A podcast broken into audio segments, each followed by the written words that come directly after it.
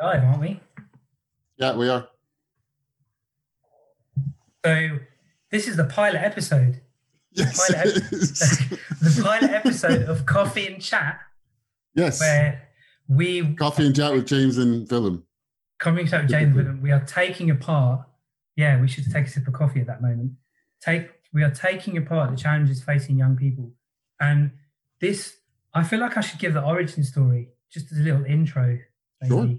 What do you think? So I I think so too, because I'm barely, I'm, I'm not sure. You have more in mind about what this is than I do. I don't. I'm making it up as I go along. Honestly. Well, you have an origin story. Go ahead. Just Well, the origin story is I'm a teacher and I teach a group of students who have to have a marketing brief and they have to build and write a whole marketing project and campaign.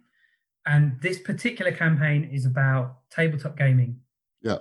And they're researching it. So I thought, hang on, Willem is super into tabletop gaming and marketing.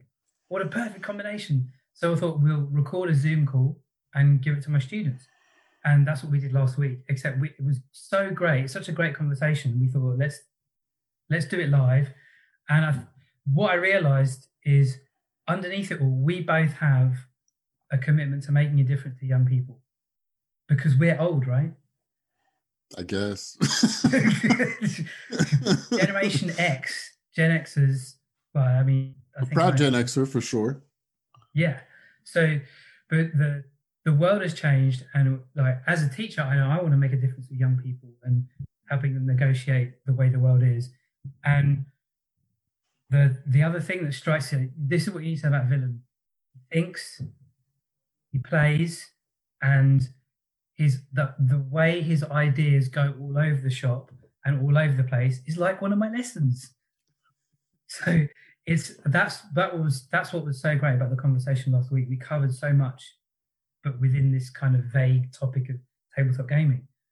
So Nice. yeah, Yeah. And I've been a teacher for sixteen years. Oh my god! And before that, I worked in uh, media planning actually as a data planning analyst. And one of my old bosses knows you, Willem.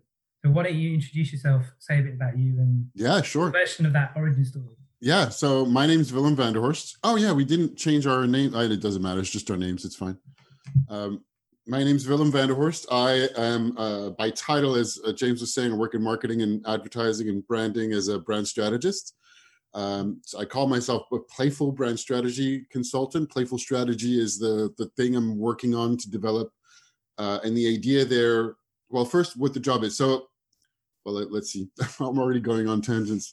Um, I have an international background. I was born in the States. I grew up in France. I am in Paris right now, where I moved back to last year after 15 years abroad. I've had the chance of working with some of the largest uh, advertising agencies on some big global brands Mm.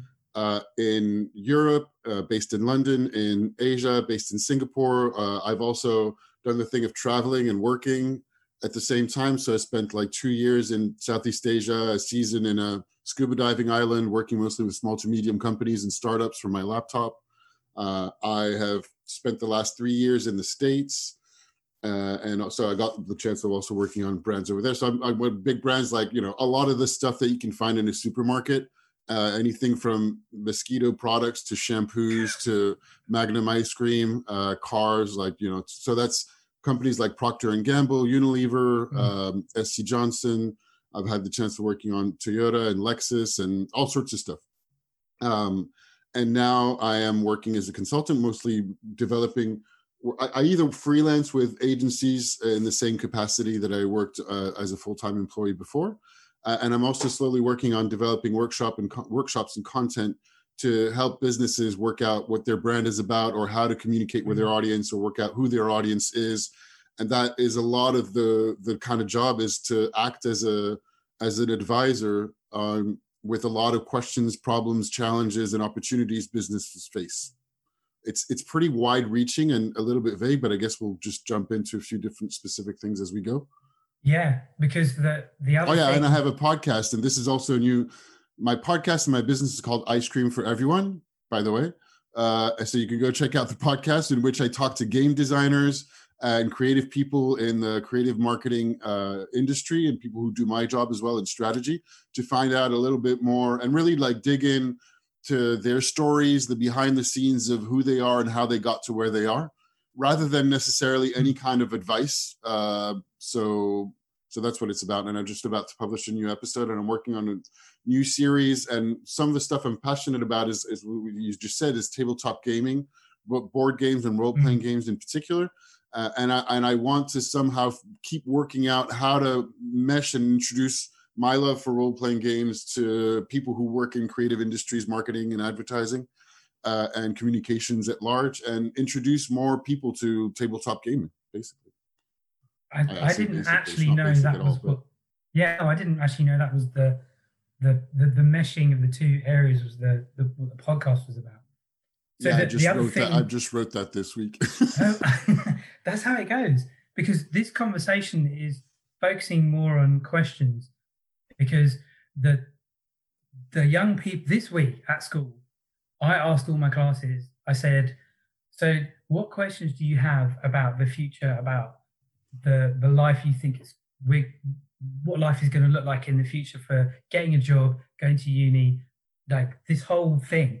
Given that circumstances at the moment are so challenging and interesting, and I don't know what to say about that. Just challenging and interesting, I think covers it.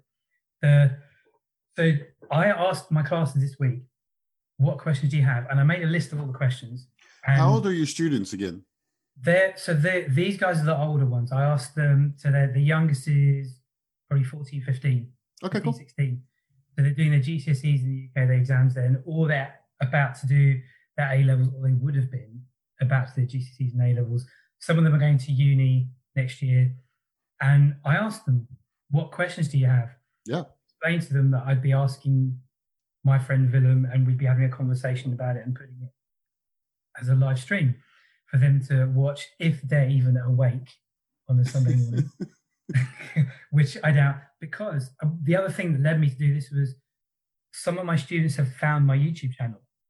So they can see the other stuff. I haven't posted it for years. So I thought, okay, let me, I've been looking for some way of using YouTube to communicate some of my ideas to students beyond the classroom because tangents are really good for me. My lessons go on tangents so much. I feel quite constrained by having to teach business or psychology or geography. So I've got these all these questions. So and Willem doesn't know what the question is. No, I don't know at all. but it's honestly this question I'm about to ask came from a student. Okay. I think they're about 15 or 16 and it's so perfect what we're starting with. So the question is, what's the biggest threat to jobs? What's the biggest threat to jobs? Yes, isn't that just a great question? They literally ask. Great question. question. Okay. Um, what do you um, think? Because I have a quick answer. I have a quick answer, and the well, there's a the quick answer. So I don't think there is a quick answer, and it's very complicated, complex for sure. But where I want to go immediately is uh, is a person I really like, and to go to his kind of thoughts, and it's that's Yuval Noah Harari, Professor yeah. Harari, uh, and his book *Sapiens*. And I, I, you can find his talks everywhere. But I just finished mm-hmm. 21 Lessons for the 21st Century, and I and I think the biggest threat to jobs is uh, automation and irrelevance. Just, irrelevance. Just well, the biggest you could take that questions in many different ways, right? Yeah. The first one that I'd like to pull apart is why jobs? It's like, why would you be concerned whether there are jobs and why would you okay. be concerned whether they're under threat? Unless you already have one and you've already had True. one for a while and you don't mm-hmm. particularly want to lose it, which is understandable. And in the case of a lot of different people, and there's a lot of people that have had to face losing it right now.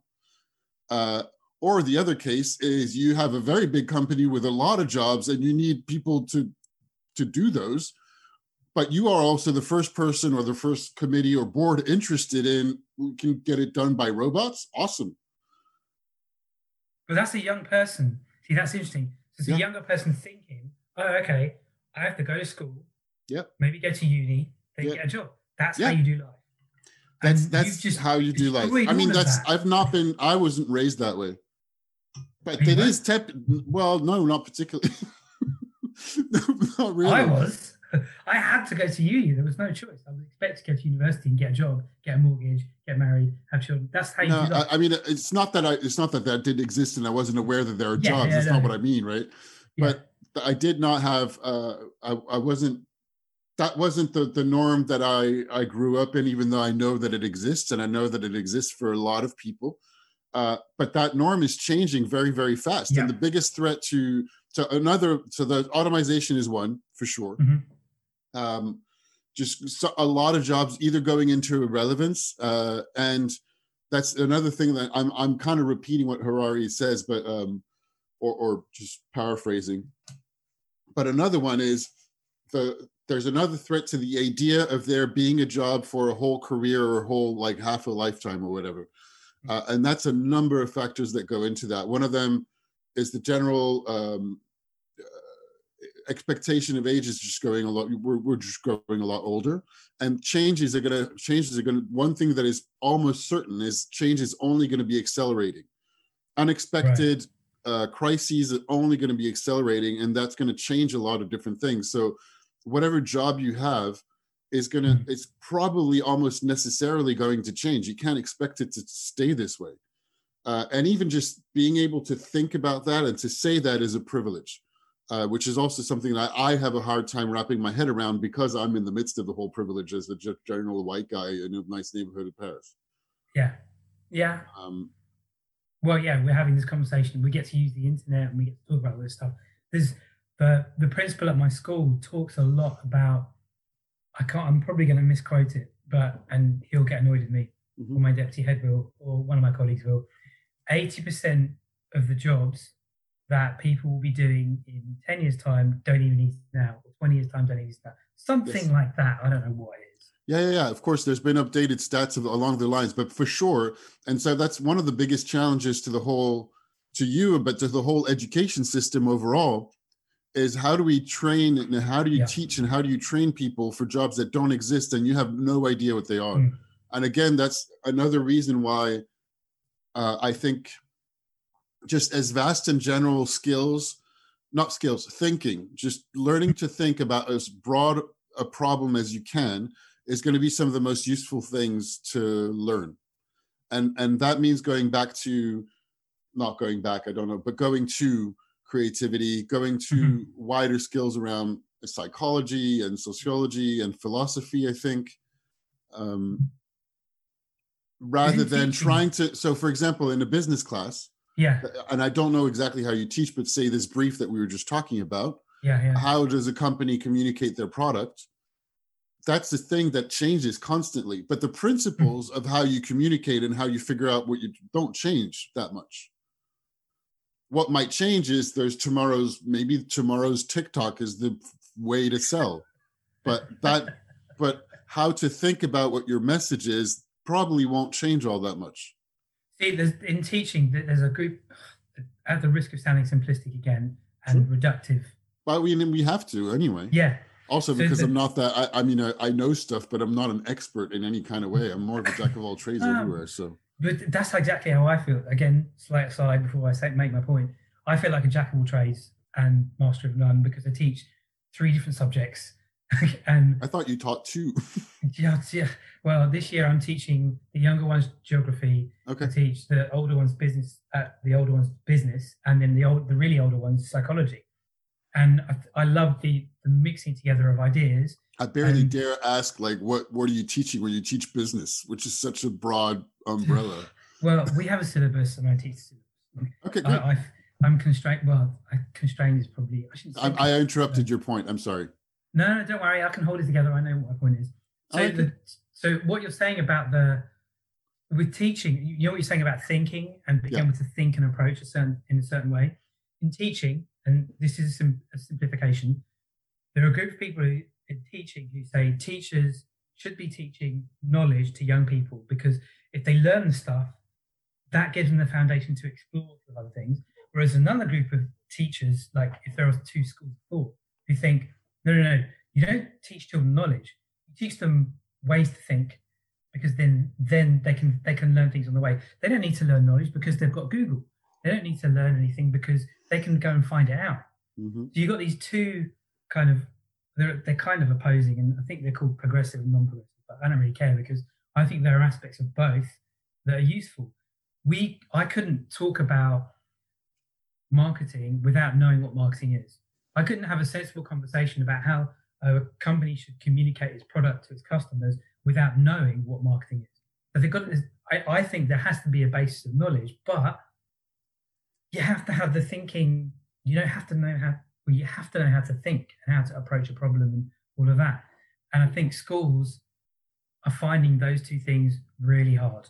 Teaching Yeah. people how to think is like it's really hard. But you're trying to fit something into an institution that is it's not made for that as an institution. The whole system of education is not made for that. Did you go to school? I can't. I don't even know. Did you actually go Yes, to I like did go to traditional school. I asked that question because one of I don't know. You're right. I, I did go to school. Yeah. one of our mutual friends, he went to school and he had a Steiner education and he was home schooled and then he went to a democratic school. So I don't, actually don't know that about you. Did was no, it no, I very to like you go, I grew up in I grew up in France, and I went to just regular school in France. I think I was lucky that my primary school teacher for the first couple of years had pretty alternative teaching methods, uh, which were really really awesome. Um, uh, and I say alternative just because I don't know what the name is. I think it's Freinet in France, but I don't know. Let's call it something closer to Montessori Montessori style uh-huh. thing, even though it was a mm-hmm. state school and she was. I don't know how much she was really supposed to do that or not but we had a printing press in the class and we had a, a veggie patch Wow. and we had a we did all we made paper and we made poetry and we went to walk in the forest and to look at plants and which i don't Wow. think most primary school kids don't do anymore any, so- uh, that's because we're old, Willem. We're uh, old. it probably is that way. Um, another thing i was thinking about is is the whole uh, jobs are threatened. And again i realize that some of this talk is privilege talk but then again if you're young and you can think about this it is privilege you're in a privileged position to have time to think about it. Mhm. um, uh, and uh, s- s- why why would you be concerned and this is more in the why would you be concerned about job side of things. You know there's a lot of talk about universal revenue systems at the moment universal revenue or universal, uh, universal income. income. sorry yeah Yeah. universal income anyway all that to say if you did have just if your main needs were uh if you had like if you had a roof over your head and food and just like whatever your basic needs are met that's what i'm Mm. if your basic needs are met what would you be doing and do you need a job or or what kind of job or what kind of activity would you be doing and Mm. particularly if you're young and you have a chance to keep stu- to study and to look at that i think it's a very interesting way to i mean maybe it's a hippie-ish way i don't know but but i think it's a really interesting way to approach it rather than to think oh i, I want to target that kind of job so i need to do this kind of studies now it might not work for everything because there are specific kinds of jobs that you uh, that are very regulated and you need to go through specific studies so i'm thinking doctor or uh, or lawyer Mm. but funny enough those two areas of work are also the most at risk to be transformed the fastest and next Really? by yeah by our artificial intelligence Oh, you mean like diagnosing for a doctor? Wow. and lawyers just most of what they do is to go through tons and tons of data which a computer can do so much faster so they're not hmm. Yeah. going to need as many lawyers as physical people very soon That's quite a scary thought. I can't. And what I tell you, what makes it scary is I can't imagine it. I can't comprehend it. I can't fit it No. into. But just like two months like. ago, we couldn't imagine that maybe the whole world would be shut down, and that it would happen. It would happen Yeah. immediately. You Well, know? yeah. And you look at our environmental movies, and people are like, everybody was saying it's not possible, but we all. But it was. I mean, and I'm not saying it's a good or bad thing, and I'm not judging. It's not Yeah. to do with anything of how governments are handling the crisis. That's not what I'm talking about Mm. but you can see how, there's none of what we take for granted is real very very little very little and that's i'm reaching back the whole story of harari which i'm a firm believer in where we create our own fictions to be Mm. inhabiting and functioning as a society uh, uh, that are mere that are really just conventions but we take them for reality Mm. Sapiens uh, is a great book for that. Really. Yeah. Like, no, it was, and, and I really like it. It's funny. The French don't seem some some of the French don't seem to. I, somebody sent me a critic of the book, um, and uh, yeah, they're just like destroyed it at all. It's still a bestseller. It's like sold everywhere, right? But some yeah. of the some I don't know. There, there's a whole style of intellectualism in France that is mm. extremely um, uh, Cartesian. Uh, it's from Descartes, so it's very um, practical, I guess. Well, anyway, at the very least, elitist, and oh, okay, not yeah. very much on um, anything to do with uh, well-being. So anything to do with closer or further to anything that could be tacked on to thinking, to well-being, to meditation, to personal mm-hmm. development mm-hmm. is hugely just like criticized. Uh, they don't like that at all. And if it doesn't come from a very big school, it's like not to be taken seriously. Uh, okay. Okay. Why? I don't know. Uh, that's a whole other topic. I'm, I'm starting to get interested in this. Uh, I think it's just, I think it's just snobism, but I'm not sure. Could be. Uh, I mean, the whole just a whole school. Really... It's a whole. It's a whole school of thought that comes out of. I, am not sure, but that's it's a it's an undercurrent and trend within French culture. Because there's I'm definitely sure. a big class thing in, in the UK, in England. Yeah. Like you know, you look at how many of our prime ministers went to Eton and then Oxbridge or all of that. It's like it is. There was also that great website. I, I don't know if I don't think I sent it to you. Somebody has done a, a side-scrolling website with one pixel representing a thousand dollars, and then they show different things like the the, in, the lifetime income of an American, and then they show Jeff Bezos's wealth, 138 billion, with one pixel represented thousand dollars, and you scroll and it scrolls and it scrolls, and it's it's it's such a great visual representation of how much wealth he actually has. It's and ludicrous. It, and also, but, but those those things are good because they're just our brains are too small to yes. comprehend the complexities yes. of the world right now. Yes. And those yes. kinds of numbers, and even just everything to do with the crisis, which is why it's easy to doubt a lot of things. Yes. Uh, uh you can't comprehend how rich Jeff Bezos is. even just going through that website, scrolling for a while, I probably would be like, I don't understand what this is about anymore. Yeah. I can only imagine. Well, you know what helped actually me get me get my head around it a our mutual friend that I mentioned earlier, Adam. He said to me, "Oh, like ask Alexa how long is a million seconds, and then how long is a billion seconds, and then how long is a trillion seconds." And when you hear the answers to that, it re- it made it real for me in a way that I could go, "Holy moly, that is a lot." And it and I think maybe that's a big threat to jobs, the, the inequality. Oh, it is completely. The concentration sure. of power and, and money in such a tiny. Yeah, absolutely. Yeah, yeah, absolutely. Because yeah. when I say in my classes, one of the things I go on about, like I like to draw. There was one point where I filled the board with hashtags, and because and it got me in trouble, but I, I'm not going to say how. But I would put things like I put like one of my commonest ones is hashtag money doesn't make you happy. And without fail, every single business class that I've taught for I don't know how many years says, yes, it does. Now, it's partly they're young, they're teenagers. But the other one I put up is tax the rich. Tax the rich. And without fail, of course, I teach in a private school in Surrey, very nice area with you know the the parents and the young people are brought up in a particular way so when i say tax the rich they're very much like, no, you can't tax the rich. Those people have worked really hard to get their money. You can't do that. That's that's. Do really kids bad. in your class say don't tax the rich? Yes, they do. Wow. I mean, I don't know how much it's a matter of area or age. I mean, I was like in a very different area as a, as a teenager. I was just like, I went up to March and I was, you know, fight, just going to fight inequalities wherever it was. I don't know if it was me or how I'm brought up, or I was certainly not thinking, no, don't tax. I mean, it was like, what's that's you, very the, interesting. I, I, love the fact that you the look on your face is shock, shock yeah. and awe. but yeah, I mean, because as a teenager, you're very, you're like, I mean, I was, and I think generally of teenagers as, but maybe that's just changed in the other generation. I'm old, it's possible, of of being rebellious and wanting to change the world.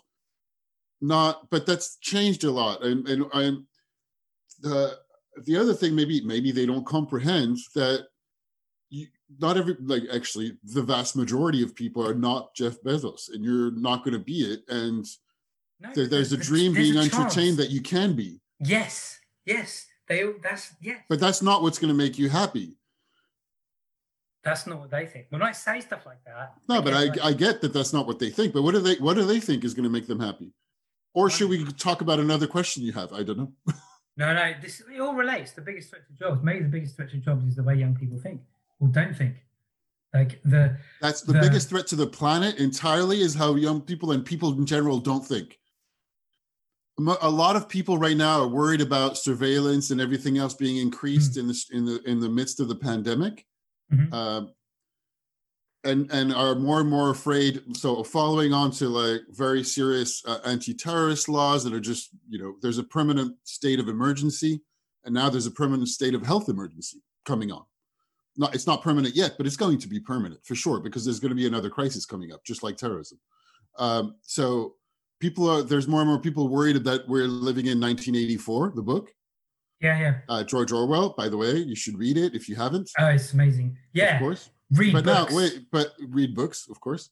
Uh, but that's not really the real thing. Meanwhile, while we're worried about Big Brother and that kind of dictatorship, very surveillance thing, we're already in Brave New World. Yeah, Aldous Huxley, read both. But really, we're Yes, already in. Brave New World. I mean, I- look. So it's a weekend in Paris. It's sunny. It's the first week that we're opening up. Uh, the the the, the country's opening up. Not everything is open yet, and Hmm. everybody's. Anyway, people are just wandering out and they just want to have a drink by the river, Hmm. which is understandable. I'm not criticizing. I want to do that too. Hmm. But they're not being particularly just nobody's being particularly worried about all the other stuff that I talked about and the whole a lot of the premise of brave new world is you know just like make sure that people have the drugs to make them happy and nobody's going to bother questioning anything yeah, and stay in your lane. Kind of stay. You're you're this kind of person, so be that way. Yeah. I forgot how disturbing that book was. it's Nice very that you fall- disturbing Nice so and so there's more. and that that's a whole thing of standardizing and harmonizing everybody so that you have the same thing going on Wow. Uh, and a lot of social media is doing that for us. Even though there's different bubbles, you don't realize as long as you're just staying in your lane and staying in your bubble, you don't really know Your what's echo going on. It doesn't matter. Everyone else has, thinks the same thing as you, so they're your friends. now, should we all be standardized, or is part of the beauty of being human the fact that there's a lot of different views and there's a lot of different pieces of art and there's a lot of different, or should we just like all, you know, I don't know. What do your kids think? Should we all just be the same and uh, and dream of being a, a social media influencer? You- oh God, they do that. They they dream of like, I, want- I want to be a YouTuber. Oh my God. sure. Like, I mean, the- there's nothing wrong with that necessarily, but you also don't know what's going on in people's heads who are YouTubers and how difficult it is to make money out of that. And as long as your strategy is to make money off of advertising on YouTube, you're failing because the people you're making richer are YouTube first, and yeah, you're getting the scraps. yeah. Well, I think that And nothing wrong. We're we're we're streaming this on YouTube as well, and if ever I can get revenue from YouTube, great. I'll be very happy. But yeah, but the difference but is it's not the goal in life and it's not Yes. the end all and it's not the way to be happy or to i mean i can't say it's not a way to live a life why not there's nothing wrong with it and i think it's fantastic as a self-expression to be able to do that kind of thing it's awesome uh, but there is a whole amount uh, if not everything of the way that we're reflected on social media that is a that is just a reflection. It's just only a part of life that we're showing and sometimes curating. Yeah, uh, if not, not all the time curating. And part of the and i think we talked about this a little bit and this is taking us on a different direction again but part of the the tricky dangerous stuff that goes on is we have so much more opportunity to compare ourselves to everything we're seeing yeah, on social media that we that we we didn't have when we were growing up all that much we could compare ourselves to the rich kid living here and the poor kid living there but not And to every single TV. possible and tv to TV every single possible channels. imaginable thing that's going on and so i'm looking at i'm constantly if i look at what's going on on my youtube or twitter or, or whatever i'm like oh my god there's this other consultant that i know he's so much more successful than i am what he Mm. does is so much smarter so Mm. much better. Oh my God, these other people are going on vacation all the time. It's amazing. I'm not doing Mm. that. what am I doing with my life? Why am I such a failure? Blah, blah, blah, blah, It's like the internal dialogue goes nuts. But I think the, the difference is, you said it really well. The I think that some of the younger people think that it looks great and having the money is great and that's it. They're not necessarily beginning, and maybe it's a maturity thing. I don't know, but some of them are definitely thinking in terms of, oh, to do that career, I need to do this subject at uni, or to get a job in that area, I need to do this subject at uni. I need to study like this and get these grades. It's very, very linear. Yep. They're not they're not thinking in terms of well, if I do these subjects or I understand these subjects, that means I can go here, there, over. I can explore as a way of exploring and discover what I could do and discover a way of providing value to someone and then getting paid for it. But the that's that's a very very that's not the way schools are. No, that's not the way schools are constructed. And uh, schools are constructed in a linear fashion where you go from A to C to, to, to that degree in that direction. So everybody is formatted to think in those ways that you just explained, which is I'm aiming for this, so I've got to do this plus this plus this and this step, and then I'll get there. Except that it doesn't work that way. So when yeah. you don't get there, you get disappointed and resentful of the whole system. It doesn't necessarily work yeah, that way. Yeah, yeah, yeah, yeah, yeah. And then you just get disappointed about I don't know life and everything. And so there, I mean, there are disappointments in life anyway, for sure. That's part of it, right?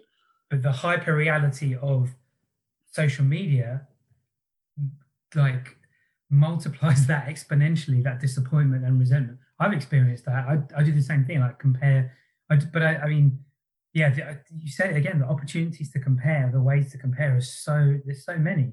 Yeah. It's really and, and the only the the only uh, kind of safety net i've found uh, and it's kind of the same that is advised by harari altogether and he talks about that very well on for us not to be hacked because that's what's going on. All the social media and everything else, the algorithms mm-hmm. are hacking the human mind uh, and doing it very well. And that doesn't mean they don't know they know what you're thinking personally because they don't need mm. to. They just need to be able to nudge a tiny fraction of a large portion of people mm. to be able to better sell advertising or whatever it is they're trying to do. You used um, the phrase nudge there. You might you're gonna I think you should explain that. Sure. I love I love that. It's a book, isn't it? Nudge. Yeah, it is. I haven't read the book, but you please talk about the. I mean, if you want to talk about that that idea, you can. But I, have not read, read the. I should read the book, but I haven't read it. It's a great book. I've read the yeah. book. I, I, read it a few years ago. So I, I, read a few of those books about behavioral economics. You know, if I could go back and do uni again, I would do behavioral economics, psychology and economics together. Economics is like my favorite subject, which I don't get to teach, I'm a little bit annoyed about. But the that idea of nudging people. I, who, I can't remember who I was talking to about, but I was saying that the the the little changes, totalitarianism, like that little, it's creeping, it's creeping. And I'm sure I heard I heard Harari talk on Radio Four, and he said that the there's an opportunity now for people to hold governments to account, and that's it's it's a, it's a bit of a stark choice. The the I suppose the way we can do that to avoid that descent or into totalitarianism is people thinking. Yeah, and that's a tough one, man. And he says, and I completely agree that now is the time to really beware of what's going on politically. Except that most people just want to go for a drink; they don't care. That uh, not that they yeah. don't care, but and it's also tough. Like I'm reading a bunch of stuff, and I'm like, what what can what, what, can what does do? that mean? What can I do exactly? Yeah. I'm not sure. Yeah, yeah, well, maybe that is the biggest threat to jobs. Oh, so and I didn't finish my previous point, which was Sorry, the, the only thing I know to do is to get to better know yourself. And there's a variety of ways to do that. Uh, there's you know, a variety of ways to do that, but the, we can go into the ways. But you know, so glad that you said that. And and as a teenager, so when you're young, you don't know who you are, and you're figuring it out. But all the more reason to start looking at the ways to better know yourself as you're developing who you are. Now, the reason that I think I'm so glad I've actually got like the hairs on the back of my neck and I've got slight goose pimples that you said that because I say the same thing in school that the best way to to discover what you to get a job or to think about uni or to think about life is know self-awareness. Mm-hmm. Self-awareness is the best thing that I call it. I think I think I've said it's the best weapon because a lot of the time the pupils will ask me, I don't know what to do. Should I choose this subject or that subject? what should I do for my A levels? I'm not sure what I, want, what I want to do at uni. Should I go to uni? All of those questions. And I, I come back to self awareness. Knowing yourself is the best thing. So I'm really glad you said that. I'm really glad you said that. And, the, and that's else, the only thing that hedges me. So the the times when, and that happens to me, right? The times when I sometimes look, as I said earlier, and I look at another person doing the same job I do, or and have, and I'm like, oh, they're so successful, and then it allows me to snap out of it and to go wait and to take a little bit of um, a step back. Hmm not all the time and it doesn't prevent you know just feeling bad sometimes or whatever but but in that case i specifically remember one time last year when i was like wait a minute and and i was like well what am i am i trying to do what they're doing? And i was like no i'm not. I'm not trying to do what they're doing. I really like what they're doing. It's very good. But what am i trying to do that is different? And why am i comparing myself to them when what i want to do is not the same thing? Mm and so then I was left with I was left with another question. Was all right, great. What am I up to? Which I didn't necessarily have an immediate answer to, but it got me snapped me out of comparing myself and feeling bad when I was looking at somebody else's seeming success. I'll say seeming because I have no idea what's going on in their head. Maybe they're yeah. thinking they're not successful enough compared to whatever their targets are, or maybe they're not happy. I have no idea. And in school, it's comparison based. Everyone's comparing themselves with the other person, the grade they've got, comparing themselves with their target grade, with what they want to get, the whole the whole thing, and it's it takes there's away a lot of pressure. Of there's, there's, a lot of pressure. There's peer pressure. There's pressure from parents and family. There's pressure from I don't know. Go figure. Like I don't know. Like all the different kinds of. There's tons. It's difficult. It's a really difficult time. I do not envy being a teenager. I don't want to be a teenager again. yeah. I had a lot of fun, but when I look at teenagers, I'm like, yeah, okay, I'm fine now. I don't need to do that again. I, I have I felt that too. Like I wouldn't want to be a teenager now. The the the pace, even like so. The, one of the things I've been doing during lockdown with my wife is building Lego. Oh, and I've built cool. I've built three sets. And one of the sets I built was I think I got it when I was about ten. So it's over 30 years old. You still have those? Now. That's awesome. Yeah. Yeah. So I built I've moved around then, too much. I, I don't have a lot of that stuff. So, so then we've been building bigger sets together. But there's there's something about that. What kind of both, set was it? It was it was a car. It was a red dune buggy car with suspension cool. on the back. I I remember playing rolling it up and down the carpet with my dad. My dad was also rolling it back. He was on all fours. Roll, we were rolling the car around on the floor. There was no TV. There was no mobile phones. There was no internet. Well, there was TV, but like three channels. And when I've told the kids three chat three channels, I remember when Channel 4 was launched. It's, it's, they can't imagine it. But that world and that willingness. Okay, so this is, I think this, I'm going to. Do we have another question? Let's, let's, no. How many questions? Well, no, we keep, it doesn't matter. Going. Yeah, it doesn't okay. matter. I think we'll just pick one question. But the, this is something I'm, i mentioned to you, something I mentioned to one of my colleagues that that, yeah. that idea of tinkering, yes. playing around with things, is the and that ability to think, and so to loop it back to the question, the biggest threat to jobs and one of the ways of dealing with it, self-awareness and developing your thinking skills, critical thinking skills, reading books, listening to other people, going deep into something, Read allowing this? yourself to get into something. Uh, ooh, I haven't read that book. This is very good. I can't believe I, I can't believe I've I'm only reading it now, and I can't believe I haven't read it before. It's completely nuts. It's been recommended to me tons of times. You should read this. This is very, very, thinker. very good. Yeah, famous thinker and famous um, thinker of a uh, ah, I don't know how to say it. Pedagogy, pedagogy, pedagogy. It's la pedagogy. Pedagogy. It's pedagogy. study of teaching. Yes, the study of teaching. That's what it's about. It's very, very good. Oh, let's uh, have a look at that. Yeah. But the that that I'm reading uh, this as well.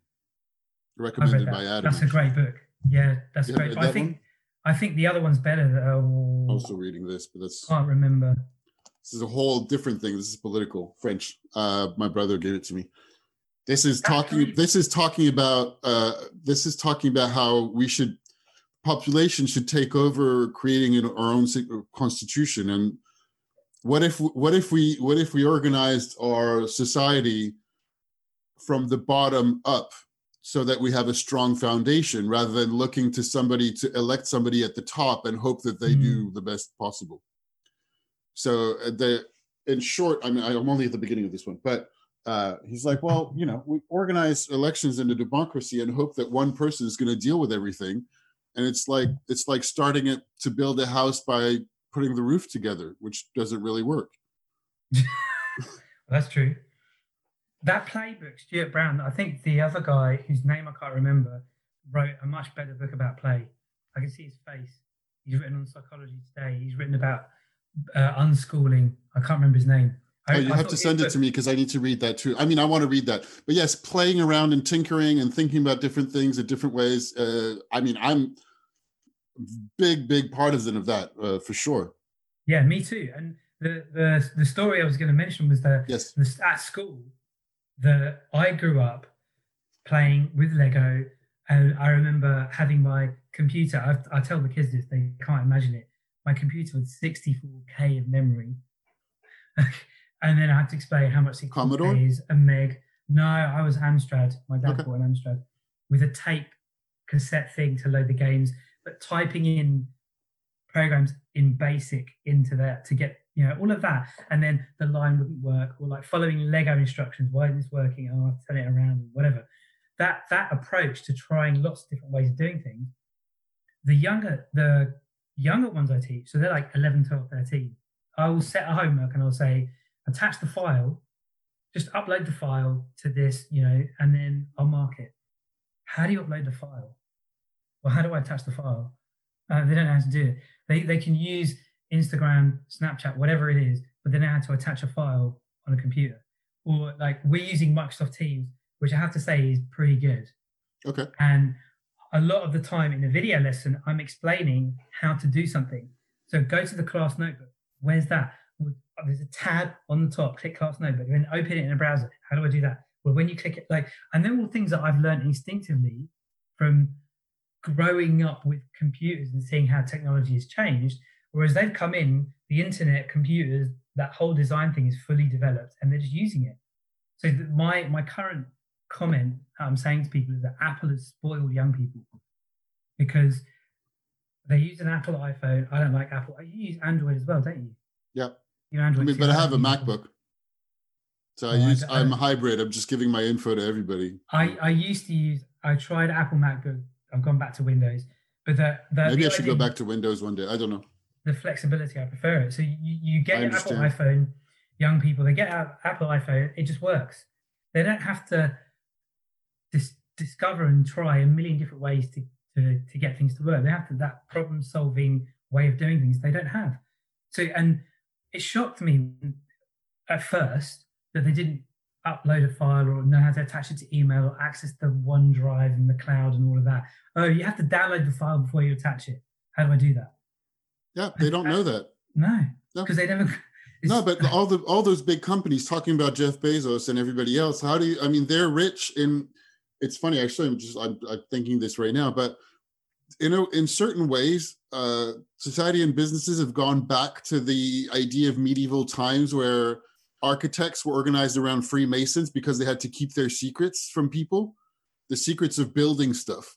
So, in the same way, there's garden and walled gates uh, and everything's organized so that it's very very easy for you to do everything but the knowledge is kept within and secret.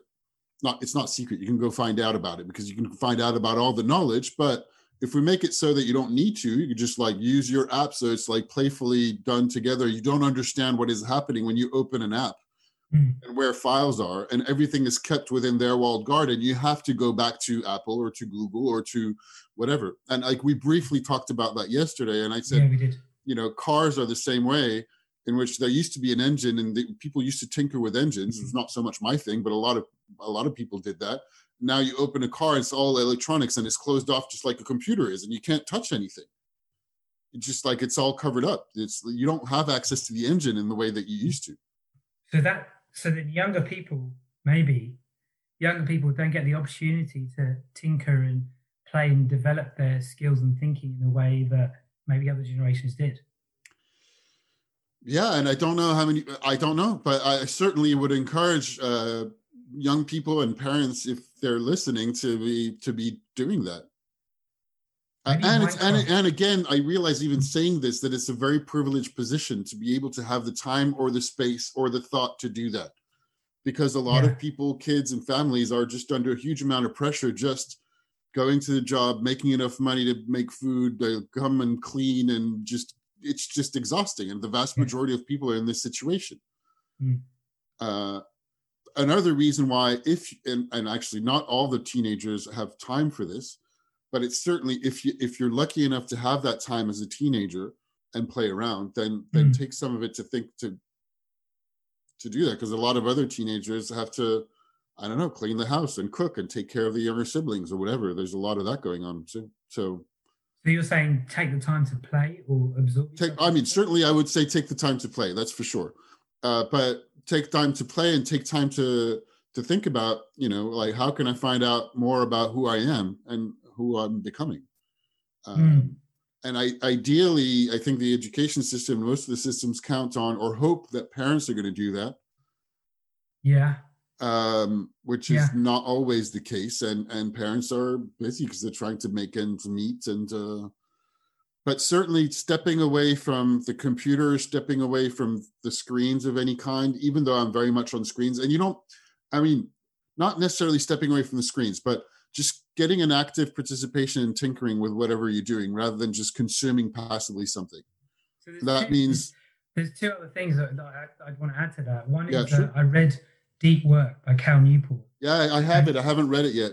It's it's really. I good. heard it was really, really good. good. It's really good, and he talks about getting good at learning difficult things quickly. Mm. And so many, uh, certainly a lot in school, but certainly with people I know and my friends, we want to get good at something, but trying to get good at, we want to get good at things quickly, but we're not willing to be terrible. And unless you're, and I know this from martial arts practice, from playing guitar, like being willing to be terrible is how I get good. Being willing to struggle, the, the, the struggle of trying to get my head around it is how I get really good at it. And in some of my video lessons, I've had parents in the lesson with me, and they're not on video, but like I've heard parents in this. So I started joking about and saying I might interact with a, with a pupil and say like, me questioning you, you're helping everybody because everybody's listening, and any parents that are on the lesson with me, you're, you're getting to learn as well. So it's but but the the parents are not willing to let them struggle and as a process of learning. So deep work, he talks a lot about the getting good at learning difficult things quickly, really important. And he lays out a whole way of doing that.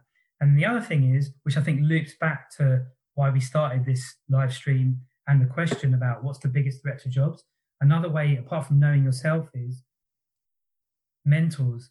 One of a couple of things that made a huge difference to me in my career in changing from working in marketing to be a teacher is having brilliant mentors and then being like a sponge around them.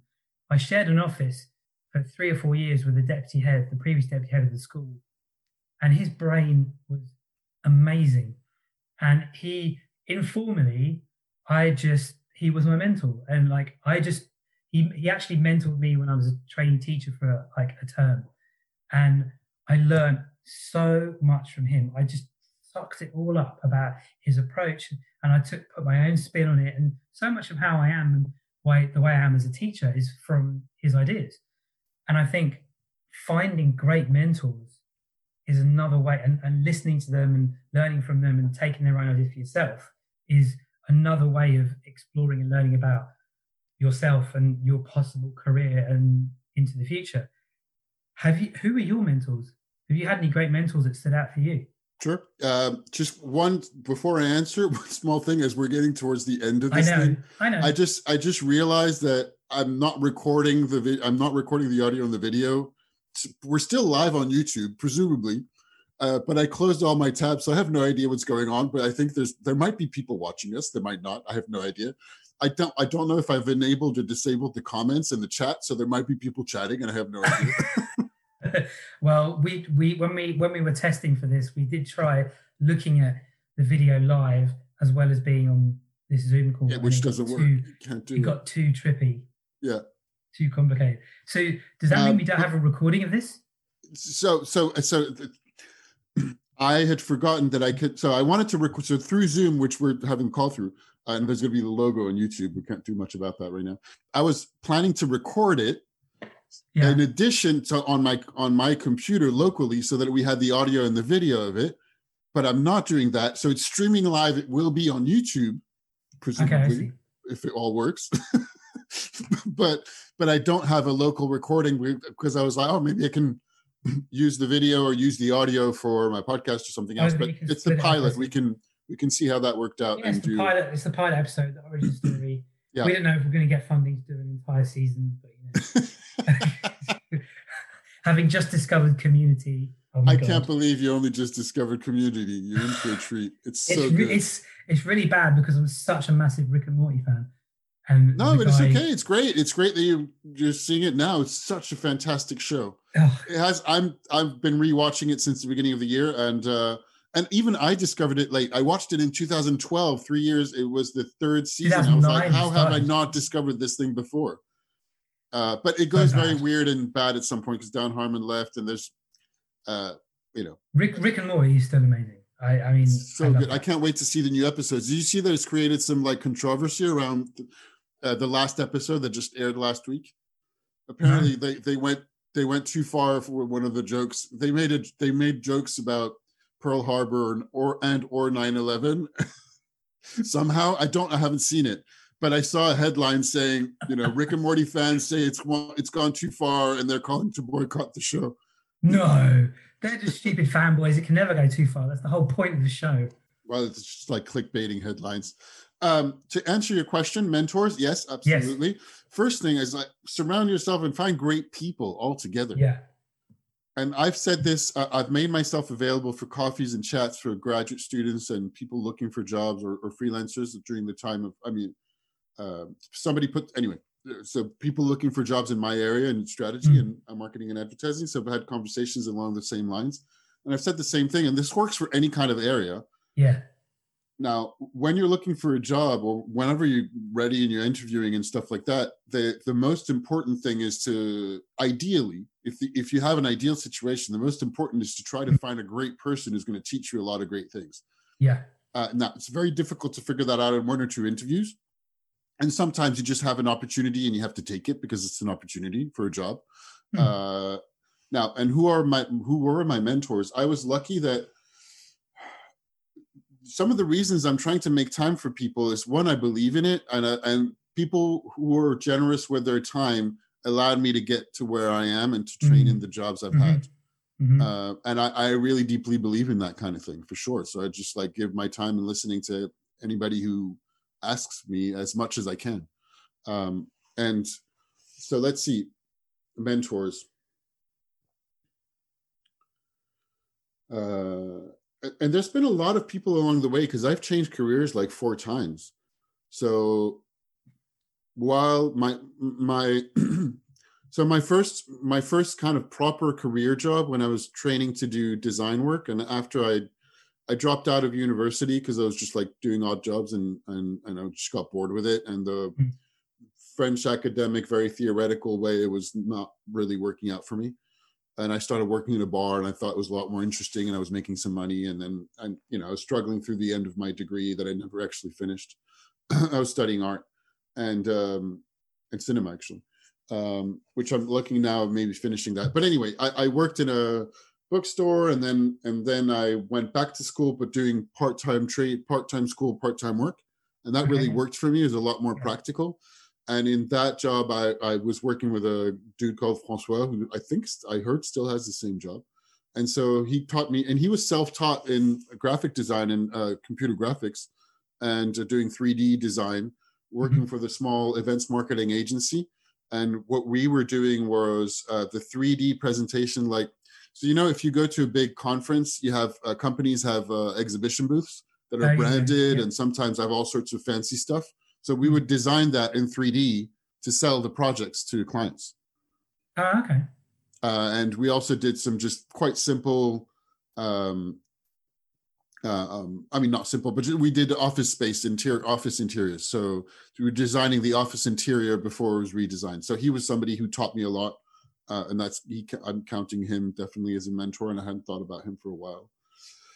But there's been, I've been lucky to have people like that. There's one person who I also interviewed for my podcast called George Nime, and George uh, was when I transitioned to look to, uh, for a job in strategy and advertising. He's the one who gave me a shot. And wow, yeah, and you need that one person to give you a shot. yeah, It's amazing what a difference that makes. Yeah, and he has a fantastic, like really fascinating story of having been in digital marketing during the first dot com uh, bubble and burst. Uh, and he, had, he was working at uh, for big newspapers doing the like setting up the first advertising and digital side and the first website i think for the new york times if i remember correctly i might be misquoting that but I, Wow. and now he has his own agency. He's based in Vienna, uh, Austria. And I went to see him a few years ago, and we had we recorded that conversation that we had for the podcast, which is was really a lot of fun. Then uh, I'm just like, this is a dipstick. Uh, there's uh, another person who I interviewed also for my podcast. No, actually, I'll, there's a bunch of people that a lot of the people I talked to from my podcast were somehow influential. I, Yeah. I don't know how much I would place them as mentors, but certainly people who I learned from and uh, who inspired me and who have helped me in in various ways. And most of the people who work in my line of work that I talked to for my podcast were Mm. along those lines. Uh, and there's another person who is not on my podcast, but Jonathan Daly, who I worked with in uh, Singapore uh, when I was working for the advertising agency Saatchi and Saatchi. I learned a lot of the craft of what I'm doing uh, now with him, and he's just extremely smart and a fantastic, just an awesome person. Um, yeah, I learned a lot from him as well. So, so yeah, I don't, I, you know, I, I've had definitely mentors. Uh, just surround yourself with great people. Yeah, sometimes you're going to have bad experiences with people who are difficult, which may or may not do have anything to do with them inherently. Maybe they're just having a bad day, but surround yourself with good people. And I mean, but and that is very much my thing. So I'm completely biased in the way that I'm saying that, but it works. Just be good and surround yourself with good people. That yes, yeah. So we got like a few more minutes to finish this up. The question we started with: Yes. What's the biggest threat to jobs? Automation, maybe people's own thinking, maybe that narrowness and focusing on just trying to get money. Money doesn't make you happy. Some ways to deal with it: know yourself, get great mentors, surround yourself with with great people, and I don't know, like read book, read books, Read books. books. Yeah, read, Read for sure. Uh, We're just going to repeat that. Should we just call it read I- books, books and I, coffee? I don't know. I say it all the time. Read a book. Oh, they don't read. Is that what's going on? they don't read books. They might read like You the need number gateway of times. things. Gateway they might- things. Well, yeah, but like they. I'm a I'm a firm believer in there's gateway things to get you to read books. That might be comic really? strips. That might be a book that is in, in somehow interesting to you. There's gateways to get into it. I hope so because I, I maybe we should talk about that because another point. But the Yeah, sure. the they want they want to know. I talk about a book I've read and they go, "Oh, is there a film of it?" Just oh, Hey, oh, hey, I love I love films as well. I I do absolutely do. I do too. But yeah, And you should the- read books. Oh, read books. Yeah. The but oh, I get I get very frustrated with that. You know, like there's a couple I think I want to end with this. Like the I was thinking as you were talking about as we were talking about politics and government and stuff, I kept thinking about Star Wars. Sure. And the bit I think is episode three. The Galactic Senate or yeah, yeah, where there's that quote, this is how liberty dies to thunderous applause. Like all that stuff about surveillance and people. there's a lot of that going on, and a lot of governments are, are passing. And anyway, yeah, that's a whole other The, the conversation. creeping. I just thought of that. Like um, that might be a good place to end with Star Wars quote. Sure.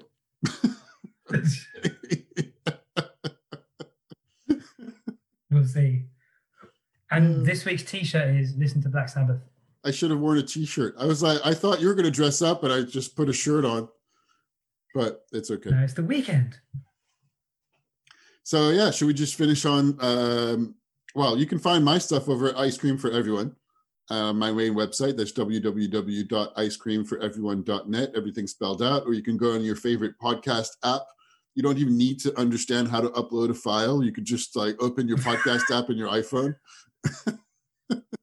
You do have to type in you do have to type in ice cream for everyone. So there is that little tricky thing. Uh, they're even on YouTube, actually. So on the same channel you're watching this, you can look at all my podcast episodes, or the vast majority of them, anyway. I think almost all of them. Yeah, leave a Um, comment. Let us yeah. know what you thought of this. My main way of communicating for you guys is Twitter, and pupils have discovered my Twitter and my YouTube channel, James D'Souza seventy six. I'm on Twitter at Ice Icy Willem. So I and letters I and C for ice cream and Willem W I L L E M on Instagram and Twitter. I'm not tweeting all that much these days, but I'm around. Yeah, I tend to tweet about teaching, thinking, books I've read, that kind of stuff. What do you tweet about, Willem? Anything? What do I tweet about? Yeah, anything. Anything, I, whatever I'm interested in, vaguely strategy and marketing, advertising related. Sometimes, if I'm in the mood for it. If you, I mean, if you go back into my tweets, you'll find all sorts of crazy stuff. Yeah, me too. It's not a good idea. Don't go back to my tweets. Great, thank you. Thank you Always very a much. pleasure to talk. Absolutely. Let's go off offline.